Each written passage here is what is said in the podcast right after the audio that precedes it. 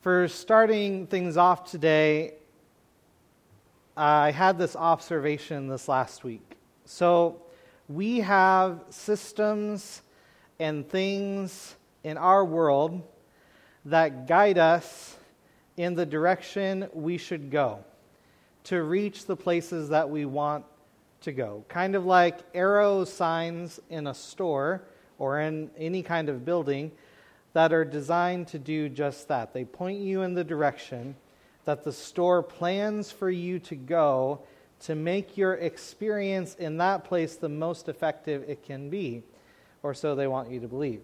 Now, I remember the first few times that I went to a store up in Portland called IKEA. Anybody been there? Few hands. Okay, awesome. Well, when it first came in a, long time ago, my mom and I, we went to IKEA, and her opinion of the experience was not really a positive one. Uh, she commented that it felt like they were just herding cattle. Uh, and my mom felt jostled and forced through this maze of the showroom that's up on top, through the warehouse portion, and out the door. No freedom just the fastest, most efficient way to get through the store, buy more stuff, and make room for the next lot of cattle. I mean, customers. Some of you got that. So that was back in 2007. And as the years have come and gone, uh, we cattle, we cows, have gotten a little bit more savvy and used to the game of all those arrows that are supposed to direct you through the store, and we take them more as suggestions and guidelines than hard and fast rules. But during the pandemic, I don't know about you or how things were here in Florence, but where we were living at the time when everything started shutting down and grocery stores had to be a lot more purposeful in how they directed traffic, uh, they had these arrows on the ground, these big vinyl arrows on the ground that told you which one way in an aisle you were supposed to go. There was this one time that I was accosted by another shopper for going the wrong way. And I had no idea. I didn't even see that there were arrows on the ground, but they accosted me nonetheless. And so this was not my finest moment, but we went around uh, the next aisle over to go the correct way. And I did one of those verbal processing things where I was speaking it out loud to Angie, like, okay, honey, we're going over here. We're going the right way down the aisle, just loud enough so that the person who just accosted me could hear me. It was not my finest moment, wasn't my worst, but I, I confess that to you all today. Now, a store experience may be uncomfortable, eh, eh, but it doesn't necessarily end up causing a lot of damage, right? Not like if you happen to be driving down in a car or some vehicle down a one way going the opposite direction. The first time that ever happened to me was in downtown Portland because I was born and raised in that area, so forgive me. But I was in downtown Portland, and thankfully, it was late at night. Few cars were on the road. And in that moment, I felt all kinds of anxieties come over me. And I, in that place, I said all kinds of colorful words that I won't say here because I was really, really freaked out. I was just 18 years old at the time and so then I, I, quickly found a way to turn onto a street going the right direction, and I was so relieved that I had survived. And I'm glad that I'm here this morning. So here we go. Now, there's a reason I bring all of this up. I'm sure you're wondering. Why is he bringing up traffic and IKEA of all places and going against the grain? Last week, we started a series called the Kingdom Manifesto. We've been going through the Gospel of Matthew, and we've reached this place in the book where Jesus is teaching his disciples and a crowd of people along the side of a mountain by the Sea of Galilee. And the major theme that comes up over and over again throughout the Gospel of Matthew is this idea of the kingdom of heaven. Other gospel writers call it the kingdom of God, or the Gospel of John calls it eternal life. But all of it is pointing to this promise that God was going to send a Savior called the Messiah to save his people from their sin and to set all things right. Like we talked about last week, the nature of this kingdom of God is twofold that it is something that has been established, Jesus started it, and we can experience it here and now. And there will come a day when Jesus comes back to completely establish his kingdom here on this earth and his rule and reign here. So, right there at the start of Jesus' ministry, when he had been preaching repentance because the kingdom of heaven was near, and healing all kinds of people from all over with all kinds of issues, Jesus went on to lay out the norms and values of the kingdom of God to the people who were following him. And he started with this group of eight blessings that are kind of like the preamble of this verbal kingdom constitution that we're calling the Kingdom Manifesto. Kicking things off last week, we learned that these eight blessings were given to people who showed eight different character traits. The first four showed us that we receive God's blessing through practiced faith, because each of those conditions revealed that those, those citizens of God's kingdom were living out their faith and trust in God because He loved them and made a way for them to be in His kingdom, and they had to figure out what that meant uh, to live out that faith and stay true to Him. Right from the start, Jesus challenged his disciples then, and he challenges us today with this list of blessings that's most commonly known as the Beatitudes. Um, because these qualities, like repentance and mourning and humility and hungering and thirsting for righteousness, they're not exactly what you would picture in your head when you think, ah, oh, there's blessing. Here we go. Those people are blessed. We don't necessarily associate that. And yet Jesus lists them out for us. And so it shows us that God gives this promise to these people and shows favor to them as they're experiencing the kingdom both now and eventually in the not yet. Through these blessings, Jesus illustrates that central truth we looked at last time that we are blessed when we live the king's way. Now, I'm not talking about an earthly king, I'm talking about God as king. But the king's way is higher than humanity can reach in our own strength. And so we need God's grace and we need God's Holy Spirit to help us develop this character in our lives, both for the now and the not yet. So, the title for today's message is Counterculture Part 2. Our main passage is going to be Matthew chapter 5, verses 1 through 12. And the big idea that we're going to continue exploring this morning is that we are blessed when we live the King's way. So if you have your Bibles, please turn with me to Matthew chapter 5. Matthew 5, beginning in verse 1.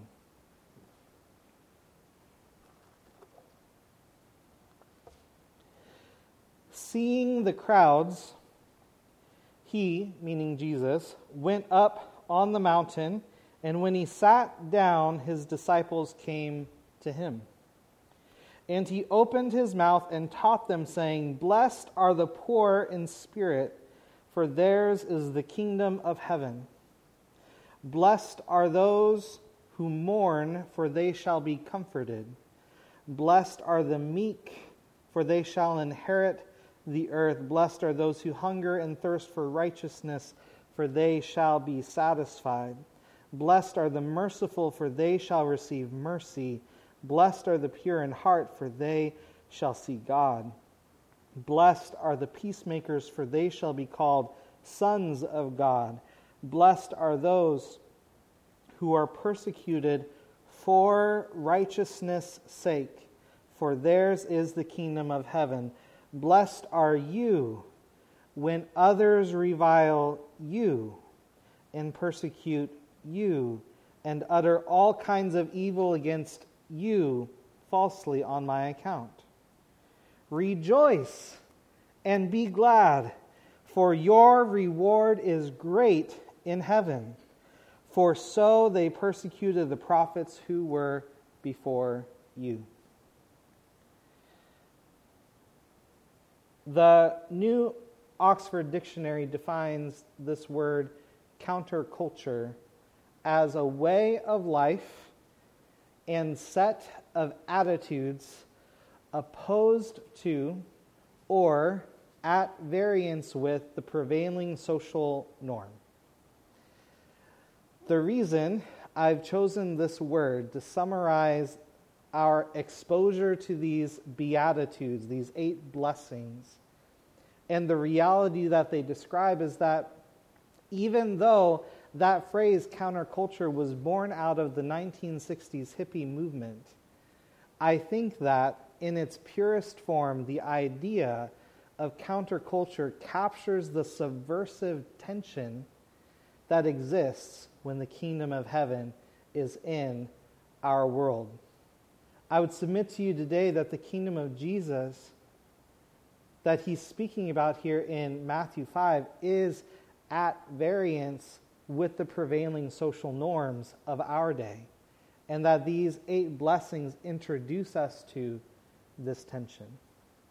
So let's take a look at the remaining four in verses 7 through 10. We learn from our passage, if you're taking notes, that we participate in God's blessing through spiritual formation. We participate in God's blessing through spiritual formation. And this character is formed in us as we apply the King's way to our life of faith. Jesus said in verse 7 Blessed are the merciful, for they shall receive mercy. The Bible also says in James chapter 2 verse 13, quote, "For judgment is without mercy to one who has shown no mercy. Mercy triumphs over judgment." In my high school English class, my teacher did this exercise with us. She asked our class to take a vote, show of hands, whether we believed that there should be a death penalty in America in today's society. Now, the class was divided along the common lines that you would expect, that all the adults who were in our lives had passed on their opinions onto us those who believe that justice needs to be served. And so, if they did something deserving of it, then absolutely they should pay for their crimes. Then there were those who were shocked and appalled that we would even ask the question, and that they, their opinion was that, well, they, you should give them prison time, you should allow them an opportunity to rehabilitate and eventually be released on good behavior. Now, I bring this up not to stir the pot, and not because I think we're going to solve this question this morning, but I do it to illustrate something. I was really convicted as I think I was a sophomore or a junior in high school. I was convicted in that classroom that day because I looked around me and I realized that all the kids who had their hands raised were kids who claimed the name of Jesus who had voted for in favor of the death penalty in our justice system. They were kids that I knew went to youth group. I knew their families went to church. I knew that we had talked in the Commons area, we had talked about our faith in Jesus at one time or another, and yet these were the kids who raised their hand yes, there should be a death penalty, and even my hand was raised. What I find most convicting and ironic about that truth of that situation is that we were kids who claimed the name of Jesus from families and communities that claimed the name of Jesus as their Savior and Lord, but for a people who had accepted Jesus' gift of salvation by grace through faith. In that little English classroom, you would consider and wonder if we had ever really fully received the mercy and kindness from God that we claimed. Our lives showed, they should show, what we receive from God. Have you received God's love for you? Are you living from a place of grace? Or are you still tripping on some shame and judgment? The truth is, when you receive the mercy that God gives, that should change how you yourself show mercy to other people. When we let God's mercy shape and form us, our response to others is the overflow of the goodness that we have received. Now, the thing about mercy, just like grace, is that it's something that you don't deserve. You are getting something that you don't deserve. And so when we show mercy, we are showing things to people because they don't deserve those things. I'm reminded of, um, I've heard different stories over the years because there's, it, it, it crops up about every five or ten years or so. There's some horrific event that takes place where somebody, some person, uh, goes on some kind of murdering spree or is a part of some horrible atrocity. And then when they're in court, somebody who whose family members were were killed because of that people or those family members from the witness stand say i forgive you. How powerful that is. When in that place when they have every right to judge they choose to show mercy imagine for a moment that you needed to develop this muscle in your faith called mercy. How would that get worked out in our day to day life? Paul writes about it in Ephesians. He says this to the believers at the church of Ephesus. He says, Be imitators of God as beloved children, and walk in love as Christ loved us and gave himself up for us, a fragrant offering and sacrifice to God. Ephesians 5 1 through 2. When we give others what God has given us, we are blessed with a living and active testimony of how God has been merciful to us and how we have begun the process of living from that place of mercy. So, we participate in God's blessing through spiritual formation, and this character is formed in us, and we are blessed when we live the King's way, which, from this first blessing we're talking about, is mercy, the way of mercy. How's everybody doing so far? Good? This is going to be a hard word today, so like just just buckle up. Here we go. Uh, if you have any comments or concern to me, uh, talk to me afterwards. I would love to chat with you because I'm sure I'm going to press on some buttons this morning. So here we go. Jesus went on to say in verse 8 Blessed are the pure in heart, for they shall see God. The Bible uses the word heart, pure in heart, to describe the core of who we are. And wrapped up in that Jewish understanding of the word heart, at its core, it's the core of our being our, our mind, our will, our emotions. Some verses in the Hebrew scriptures that give us a picture of the human con- heart condition are these Jeremiah 17, verse 9, it says, The heart is deceitful above all things and beyond cure. Who can understand it? From Psalm 24, verses 3 through 4, the psalmist writes, Who may ascend the mountain of the Lord? Who may stand in his holy place? The one who has clean hands and a pure heart, who does not trust in an idol or swear by a false God. Also, in Ezekiel 36, 25 through 27, it says, I will sprinkle clean water on you, God speaking to his people, and you will be clean.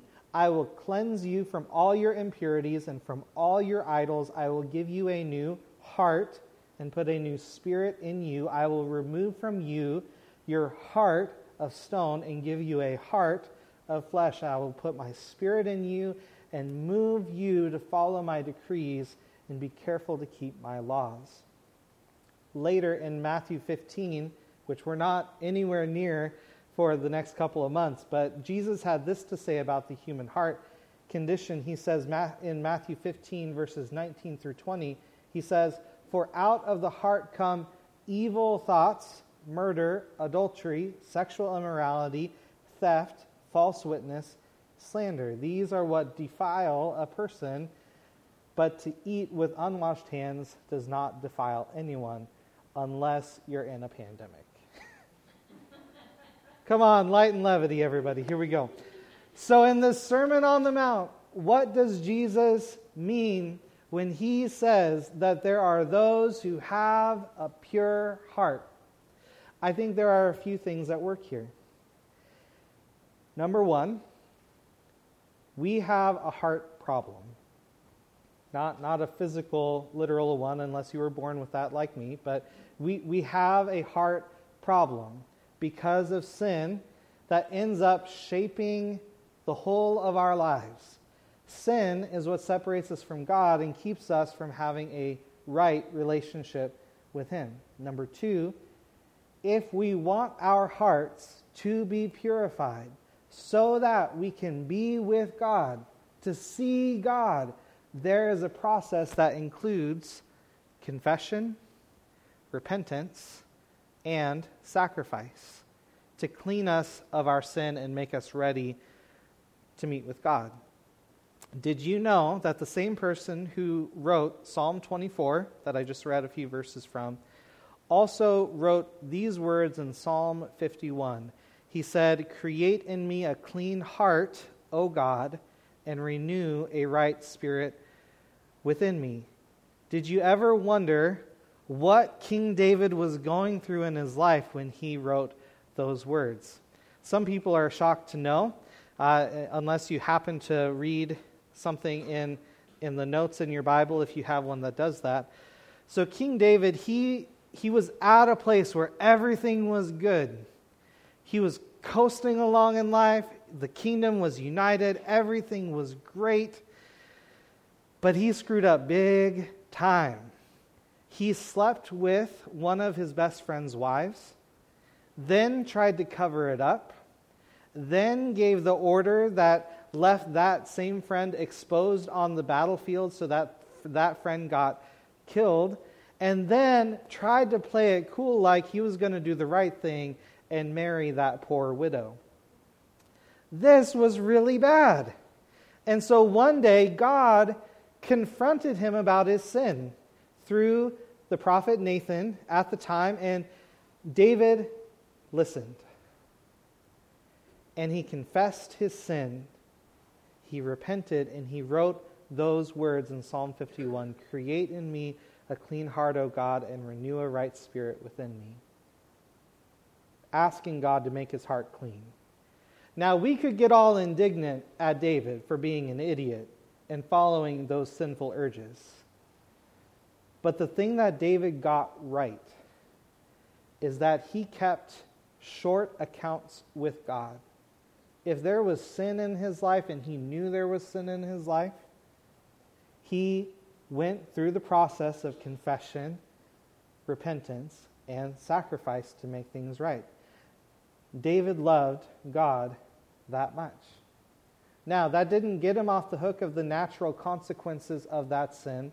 That's eventually why the kingdom split up, and th- it's this whole big thing, and it's this big drama from then on in David's life. But his heart was clean before God. Now, back to Jesus' teaching. For people in God's kingdom, how are their hearts made pure?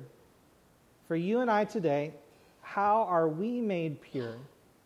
So that we can stand in God's holy presence and have a relationship with Him, whether that's here in this place, in this house, or whether we're on Bay Street getting a cup of coffee or whatever we're doing down there. How can we exist in the presence of a holy God? Let's find out. Our hearts are made clean by the blood of Jesus from his sacrifice on the cross. In one moment, for all sin, past, present, and future, Jesus carried our sin, your sin and mine, to the cross.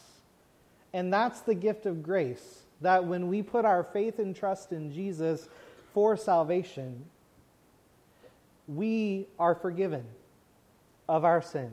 All the sin we have committed, all the sin we're maybe we're in in that moment, and even all the sin until we die and go and be with Jesus. We're forgiven and made clean. And his blood cleanses us from all sin. The, in the Bible, 2 Corinthians 5:21 says, God made him who knew no sin to be sin on our behalf that we might become the righteousness of God in him. So when we sin, having received God's gift of grace through faith, all we need to do is confess our sin to God and repent. Then, like King David, we will have pure and clean hearts before the Lord. This is the process that we're in until either we get to heaven with Jesus or he comes back and fully establishes his kingdom here on this earth once and for all. And when our hearts are pure, we are blessed with intimacy with a God who loves us and wants to be seen and known by us. So until that day, in the kingdom that is here and now, in part, those with pure hearts can see God through experiencing the Holy Spirit here and now. And the Holy Spirit helps us as we participate in God's blessings through spiritual formation.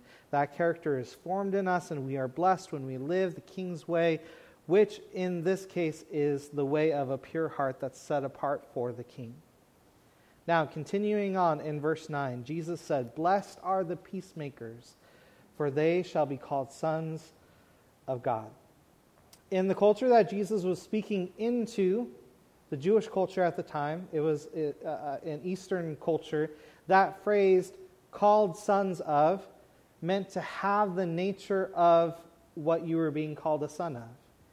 To be a child of God then would mean that you had had, you, you possessed it, you had and carried with you the nature of God. And similar to the kingdom people who showed mercy, the peacemakers are people who have been given peace and reconciliation. And as a result, they bring that peace of God with them everywhere they go. Again, from 2 Corinthians 5, the Bible teaches that all this is from God, who reconciled us to himself through Christ and gave us the ministry of reconciliation. That God was reconciling the world to himself in Christ, not counting people's sins against them and he has committed to us, that's you and me, guys, the message of reconciliation. We are therefore Christ's ambassadors, as though God were making his appeal through us. We implore you on Christ's behalf be reconciled to God. Amen? Which means that when we avoid fights in order to make peace and bring harmony to people and situations around us, when we seek to build an atmosphere of God's peace and understanding in our homes, on our streets, in our communities, we show that we have experienced and received God's nature of love. And in that place, we will show that we have the nature of God living inside of us through the Holy Spirit. Now, at this point, you could write me off and say, you know, Tim, that's just a bunch of hippy dippy baloney, and I can't get behind that. And I would tell you, okay, I can respect that. But the Bible is clear. If we are going to represent Jesus to the world, a primary characteristic that needs to shine through us is the quality of reconciliation and peacemaking. Because that's the heart of our God for you and for me. I think that all this talk of peacemakers having the quality of God's nature with them applies to the kingdom of God both now and in the, the not yet. But one thing's for sure when Jesus does come to set all things to right, fully and completely establish his kingdom right here on earth, there will be peace like we've never known before. Peace that is beyond our understanding. And there will be no need for fighting and for wars. There will be no need for disputes and disagreements because God will be in charge and he will set all things right. I love this, this prophecy about God's kingdom being fully established from Micah chapter 4, verses 2 through 3. It says, Come, let us go up to the mountain of the Lord to the house of the God of Jacob, that he may teach us his ways, and that we may walk in his paths. For out of Zion shall go forth the law and the word of the Lord from Jerusalem. He shall judge between many peoples and shall decide disputes for strong nations far away, and they shall beat their swords into plowshares and their spears into pruning hooks.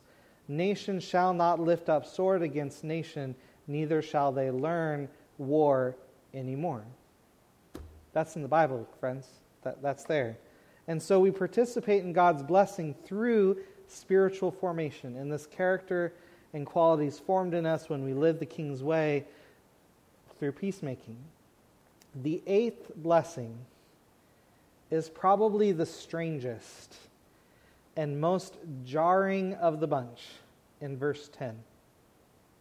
When Jesus said, Blessed are those who are persecuted for righteousness' sake, for theirs is the kingdom of heaven.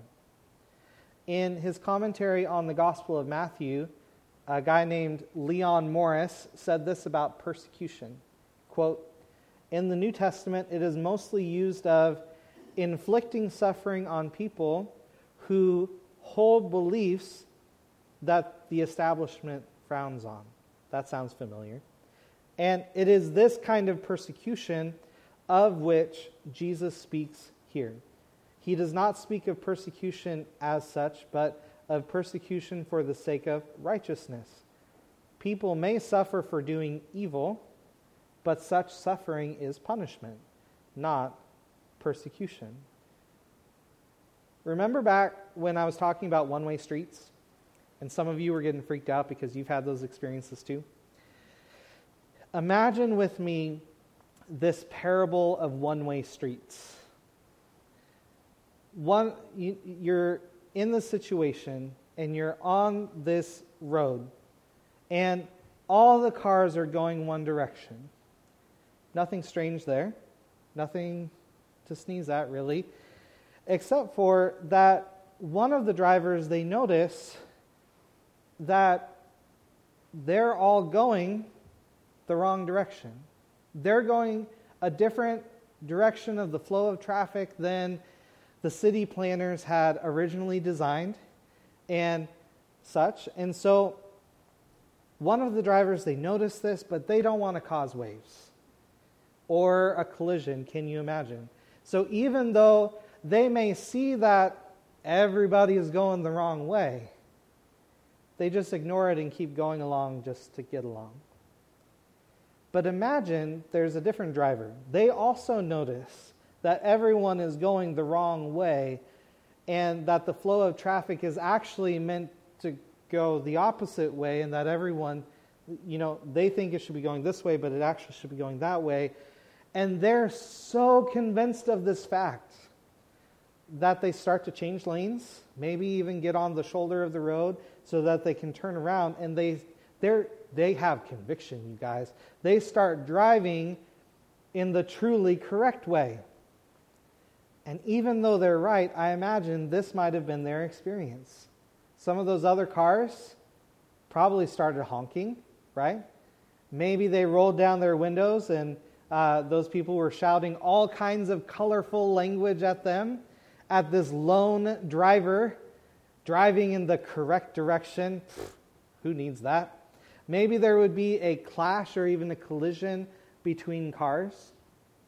But also, this one driver's commitment to driving the right way might make some of the other drivers bold enough to change direction as well because they've also identified that they are all headed in the wrong direction. Let's expand this out a little bit. Imagine this isn't just one street in one city, but imagine the entire world, all seven or eight billion of us are all cars headed in one direction on a one lane highway, but we're all going the wrong direction. Now, eventually, after enough collisions, a few drivers might be arrested. You know, they might be taken to court and uh, have to answer for their crime of going the opposite direction. How dare they? But because of this, you know, maybe they were convicted of the crime. Maybe they were slandered in court. Maybe there were people who were testifying falsely against them, even though there's every reason in the world. Flow of traffic's going this way, everybody's going that way. It should be a no brainer, but it's not. So the judge and the jury just decide, you know what? We're going to keep things the way they are and restore order. And so they sentence these few enlightened drivers to prison, and maybe even a few of them if they caused a lot of collisions to death. Now, we could take this parable to a lot of extremes, but here's my point God created the world, and in the beginning, He called it good, complete, perfect, 100%, no error. And sin ruined God's good world and the people in it. But for thousands of years, we have just assumed that because sin is the flow that resulted from original sin, that, well, that's right and normal. That's how things should be. That's just normal. Why, why change directions when you can just go along to get along? That's, but that's not how God meant for us to live. Jesus came to show us the right way to be human, the way God intended for humanity to live. But this was counterculture to the established norms of value of his world, and I believe for our world, especially today. And so the experience of the early church and a good portion of the church in the world today, by the way, they experience all kinds of persecution because of their faith in Jesus and how they live that out because they are choosing to live the king's way, not the world's way. And so we participate in God's blessing through spiritual formation, and we're blessed when we live the king's way, even in and especially through persecution. And Jesus wraps up this introduction to his kingdom manifesto with the guarantee to his disciples that they will face persecution. It's not a maybe, it's not an if, but if they are choosing to truly follow Jesus, because they persecuted Jesus and ultimately sent him to the cross for living rightly, how could we expect any less? Now, the unfortunate challenge for us today in America is that we, we've kind of cushioned things because we have laws and things in place that that uh, secure our freedoms. And I am grateful for that. It's the reason I can stand up here and even talk about persecution um, and even post it online and not get censored and all, all of that kind of stuff. I am I'm grateful that we live in America and that, that we have these freedoms, but we have brothers and sisters in the world today who don't even get to gather in, in meetings this size. They have to meet in their homes. Did you know that in North Korea, that uh, there are Christians uh, who, when they're in their homes, the comfort of their own homes, quote unquote, they pray with their eyes open so that nobody can accuse them of praying to someone other than Kim Jong un.